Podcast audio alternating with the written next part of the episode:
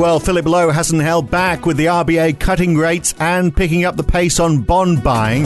So why? And how is the market taking it? Well, there's a positive mood as America goes to the polls. Record numbers have voted already. So will it be a clear lead for Biden or will something else happen? Three things not going anywhere today Brexit, attempts to control COVID, and the Ant Group listing in China and Hong Kong. It's Wednesday, the 4th of November 2020. It's the morning call from NAB. Good morning. Incidentally, never turn to me to for Melbourne Cup advice. I couldn't have got it more wrong yesterday. But uh, they are up and running in the US election, of course, the race that stops the planet. It seems we've got big falls in the US dollar, uh, down more than half a percent, with big increases in equities. Donald Trump actually say that's because he's going to win. The the fact that equities are on the rise, but he probably couldn't be further from the truth on that. Anyway, the uh, the Dow is at 1.7 percent. The Nasdaq and S and P 500 both are around 1.5 percent up. They've all wound back from uh, quite a bit uh, from earlier in the session. Big rises in Europe too, with the Euro Stoxx 50 up 2.6%. That's the sort of magnitude we were seeing in the US earlier on. All this alongside a broad bond sell off, three basis points added to 10 year uh, Treasury yields and five added to UK 10 year gilt yields. Bonds going the other way in Australia, though. More on that in a moment. The Aussie dollar has leapt up 1.4% as well. The pound is up 0.9%. The euro up half a percent this morning. And a big leap in oil prices today. Again, WTI up up 2.6%, but that just takes it back to where it was last Wednesday. Now, it is Wednesday. It's obviously the day that America votes. Well, actually, yesterday was the day that America votes. Today's the day we find out about it. Way too early to make a call on that just yet, but we do know what the RBA has done. So let's talk about that first of all with Tapas Strickland, Director Economics for Markets at NAB in Sydney. Uh, we know what they've done. The cash rate down to 0.1%. That's also the target for three year bond yields and 100 billion Aussie dollars in five to 10 year government bond yields over the next six months. So, is that more than was expected? And uh, what's the impact going to be on all of this? Or, or maybe a better question is uh, what are they hoping for and are they going to achieve it? Uh, good, morning, good, morning, Phil. Uh, yeah, it was a pretty exciting RBA meeting yesterday. And you'll have to say most of those uh, things that came out of that meeting was broadly expected by markets. Uh, markets going into that meeting were expecting a QE program in the order of 100 to 200 billion. And most people were looking for that uh, bond buying program to occur over a period of 12 months. so what the RBA announced was a QE program of 100 billion over over six months and willingness to do more if if needed. So uh, no real big surprise uh, to markets in that respect. And it's interesting just looking at market reaction. What we did see is uh, yields uh, drop by around uh, four basis points immediately after, but they have crept up a little bit higher just given the uh, bond sell-off that we have seen um, overnight. And the Aussie, it did tick slightly lower, but was really not that moved on the RBA, but has surged overnight up 1.6%. And I think it just illustrates the fact that uh, the RBA felt that it needed to match uh, the, money, the, the quantitative easing by other central banks in order to put downward pressure on the uh, Australian dollar. Uh, and um, it just highlights that if everyone else is doing it, um, then it's unlikely to have much impact on the Australian dollar itself, especially when markets were already well priced uh, the outcome that was and, announced. And is everyone else going to do it? I mean, we've got the Bank of England just around the corner. The, the Fed, are we going to see interest rates getting lower from from them, and uh, and, and surely that is just going to we're going to keep seeing this pushing asset prices, aren't we? Particularly housing and, and shares. If we if we if we stick at this level and, and it keeps getting lower. Uh, yes, and indeed, when you look at central banks right around the world, uh, you'd have to say the ECB was probably the first uh, to move in the recent uh, second round of stimulus. Uh, that central banks look like they're going to un- unleash again, um, signaling that they're going to ease. Mm policy further in uh, December. The RBA obviously acted yesterday. Uh, the Bank of England and the uh, Fed meet on Thursday, and uh, expectations are that the BOE will uh, launch an extended uh, QE program, especially just given the headwinds coming from the second lockdown and greater risk towards a W-shaped recovery. the Fed has previously signalled that it could do more if necessary. And a few Fed officials have uh, noted that they could also tweak their bond buying program to put downward pressure on uh, longer term yields. And in that context, it's just worth noting uh, global yields overnight uh, rose uh, by around uh, three to four basis points. Um, the other issue for Australia, and um, this is probably worth highlighting, is uh, that um, under the RBA's current forecasts, uh, those forecasts include uh, the current policy package that was announced uh, yesterday, and those forecasts still see unemployment uh, only falling to six percent by the end of 2022, and uh, core inflation still remains below the RBA's two to three percent target band at one and a half percent. Uh, so the risk is that the RBA would need to do more, and then the question is, what could the RBA do? Dr. Lowe gave a speech last night illustrating yeah. what they could do, and he basically ruled out negative rates again. he also um, pushed back on exchange rate interventions. That just puts it back towards our QE to be the main easing instrument for the RBA going forward. Well, there's, I mean, but there's lots, lots of areas where they can't do anything. You can't do anything about jobs in international tourism or in the education sector that are going to continue to be hit hard until the, until this virus has been uh, solved and uh, and international borders are reopened. So, I mean, they're forecasting, they've upped their forecast, haven't they? Economic growth of four to six percent by the middle of next year. But I mean, we, we, we obviously are not. We're still going to see this big sectoral shift happening.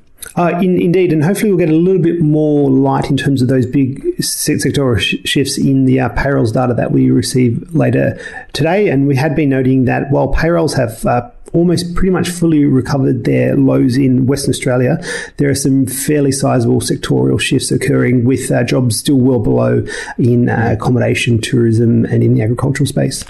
Now, if you were President Trump out campaigning, you'd be quite right to talk about the perhaps the underlying strength of the U.S. economy and how it's bouncing back. We talked about the ISM manufacturing PMI yesterday, up to fifty nine point three, which was well above expectations. Then overnight, we had the New York ISM from fifty six point one up to sixty five point one, plus factory orders growing quite a bit too as well. So, despite the fact that you know they really are struggling with COVID nineteen, the US economy is, is still holding up reasonably well.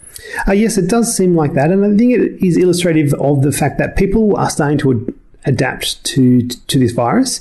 Uh, and where uh, hospitals aren't overwhelmed, or at least uh, where there's less willingness to implement stricter lockdowns uh, at the risk of um, hospitals being overwhelmed, economic activity can continue to recover.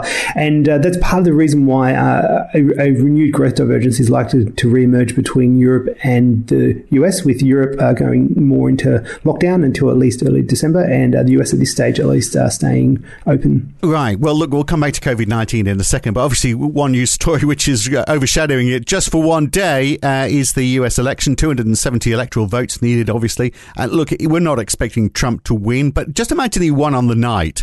We've still got, obviously, that the the, the postal votes to count, which could bring in that blue shift. But what if Trump claims victory early on? I mean, there's some speculation he might do that, uh, which could could unnerve the markets. I mean, anything could happen, couldn't it, in the next 24 hours? Oh, in, in, indeed. Uh, for what it's worth, markets look like they're trading with the view that Biden uh, will be uh, president um, after today. And they're also trading with a slight view that the Democrats uh, will gain a, uh, slight Senate majority. Uh, if both of those outcomes occur, um, you could see a further rally in risk, particularly if the Democrats do get a Senate majority. That would herald in um, much higher fiscal spending and a steeper yield curve. And on the back of that, um, equity markets are up quite sharply. S&P 500 up by around 1.8%, and financials in particular are up 2.4% on a steeper yield curve.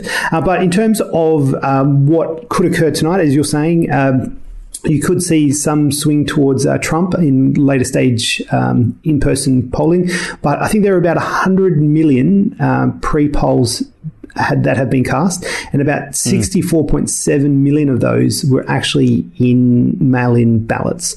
And uh, what we do know is that in many states in the US, it's going to take a number of days to count those mail-in ballots and verify the, those ballots as well. Uh, so um, it, it, could be that there is no clear winner uh, tonight, and that we may have to wait a number of days before we get a greater assurance in terms of whether there is a winner or not. Right. Now, given whoever wins, whether it's a, a Biden win, which is sort of expected, or a Trump win that could see quite a, a big reaction, is there a danger that, irrespective of who it is, the markets are going to re- overreact, given that, you know, even though it's important who runs America, there is a bigger story which is impacting every economy around the world. It just seems to be getting worse. So deaths in England and Wales are up 46% in a week, for example. There's now a, a ban on movement about to be uh, coming in Italy. New restrictions in the Netherlands too from today. Uh, Hungary from tonight. Toronto from the middle of the month. Every single day we hear about new lockdowns, increasing increasing numbers, and it's just the start of the well, it's not even the northern winter yet. Uh, indeed, and I think that's where a contested election uh, probably has the greatest uh, risk for markets, uh, in the sense that it's likely to create uh, even though the Congress will be in a lame duck session, it's likely to create increasing gridlock uh, between uh, November and January, with very little ability to respond uh, to the uh, virus crisis and to any shifts in the US economy. So that's probably the biggest uh, risk scenario there. If uh, Trump were to be elected, um, it's it's unclear exactly how markets would react and would be really dependent on what his uh, speech uh, was. If you recall, after the last 26 election, Trump came out quite conciliatory and talking about a lot of infrastructure spending, and that did see markets rally in the wake of that. Um, and then if, uh, if if Biden were to win, I think it's very much contingent on whether there's a Senate majority. Uh, if there's a Senate majority, then you could see a further sell off in the bond market. But if Biden wins and there's no Senate majority uh, for the Democrats, then uh, you could see some reversal of the of those moves in bonds. Right. Uh, look, the FT reporting today that an EU official has said that they are taking a break on Brexit uh, until the weekend at least. There's uh, still difficult areas of disagreement, uh, and uh, yeah, they're exhausted apparently uh, without making much headway. Uh, but look, talking of international trade, the well, I want to talk about China and and, and Australia, but also the Ant Group that was supposed to, of course, be the world's largest IPO, thirty-seven billion dollars worth, with a dual listing in China and Hong Kong, the massive fintech company. there's new rules on capital requirements in, in China. We're not really quite sure the, the full story here, but normally this would be a very big story, but there's so much going on today.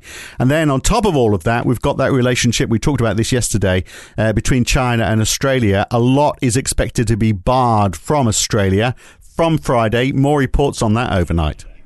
Yes, I think it's symptomatic of the deterioration in the Australia China relationship. But again, still very unclear exactly what that means in terms of exports to China. When you look at meat exports, um, that did have uh, some restrictions in terms of uh, abattoirs. You've still seen uh, beef imports at a fairly healthy level uh, in, into China. So uh, still remains to be seen exactly what that means for Australian exporters there, but the headlines do not look pretty. Mm. Um, for what it's worth, though, uh, markets are taking a pretty sanguine approach there, and the Aussie is one of the best performing currencies um, overnight, even uh, with that Australia-China trade story, and even with the RBA easing. Now, today, uh, employment numbers for New Zealand out very soon. The uh, Australia Industry Group Construction Index also out very soon. We get Markit PMI numbers for much of Europe. We get the final final read on Aussie retail sales just before lunch and Australian payrolls you've already mentioned. The Caixin Services PMI today as well.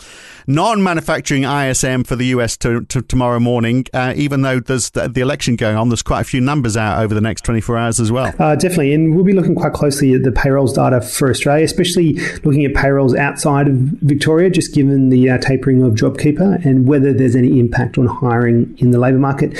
Uh, Seek did report job ads last week and noted that the level of job ads is now back to about 90% of pre pandemic levels, with uh, job ads actually higher in uh, five states and territories than uh, pre pandemic levels. So it does suggest maybe there hasn't been too much of an impact from the tapering of JobKeeper, but we'll have to wait for payrolls to see. Right. Okay. And look, we've got a busy one tomorrow as well because, as well as talking about the election results, there's also the Bank of England coming up, and of course, non-farm payrolls from the US at the end of the week as well. Never a dull moment. Good to talk, Tapas. Uh, cheers. Uh, thanks, Phil. So it should be an interesting one tomorrow morning. Gavin Friend will be joining me bright and early from NAB in London. I'm Phil Dobbie for NAB. See you tomorrow.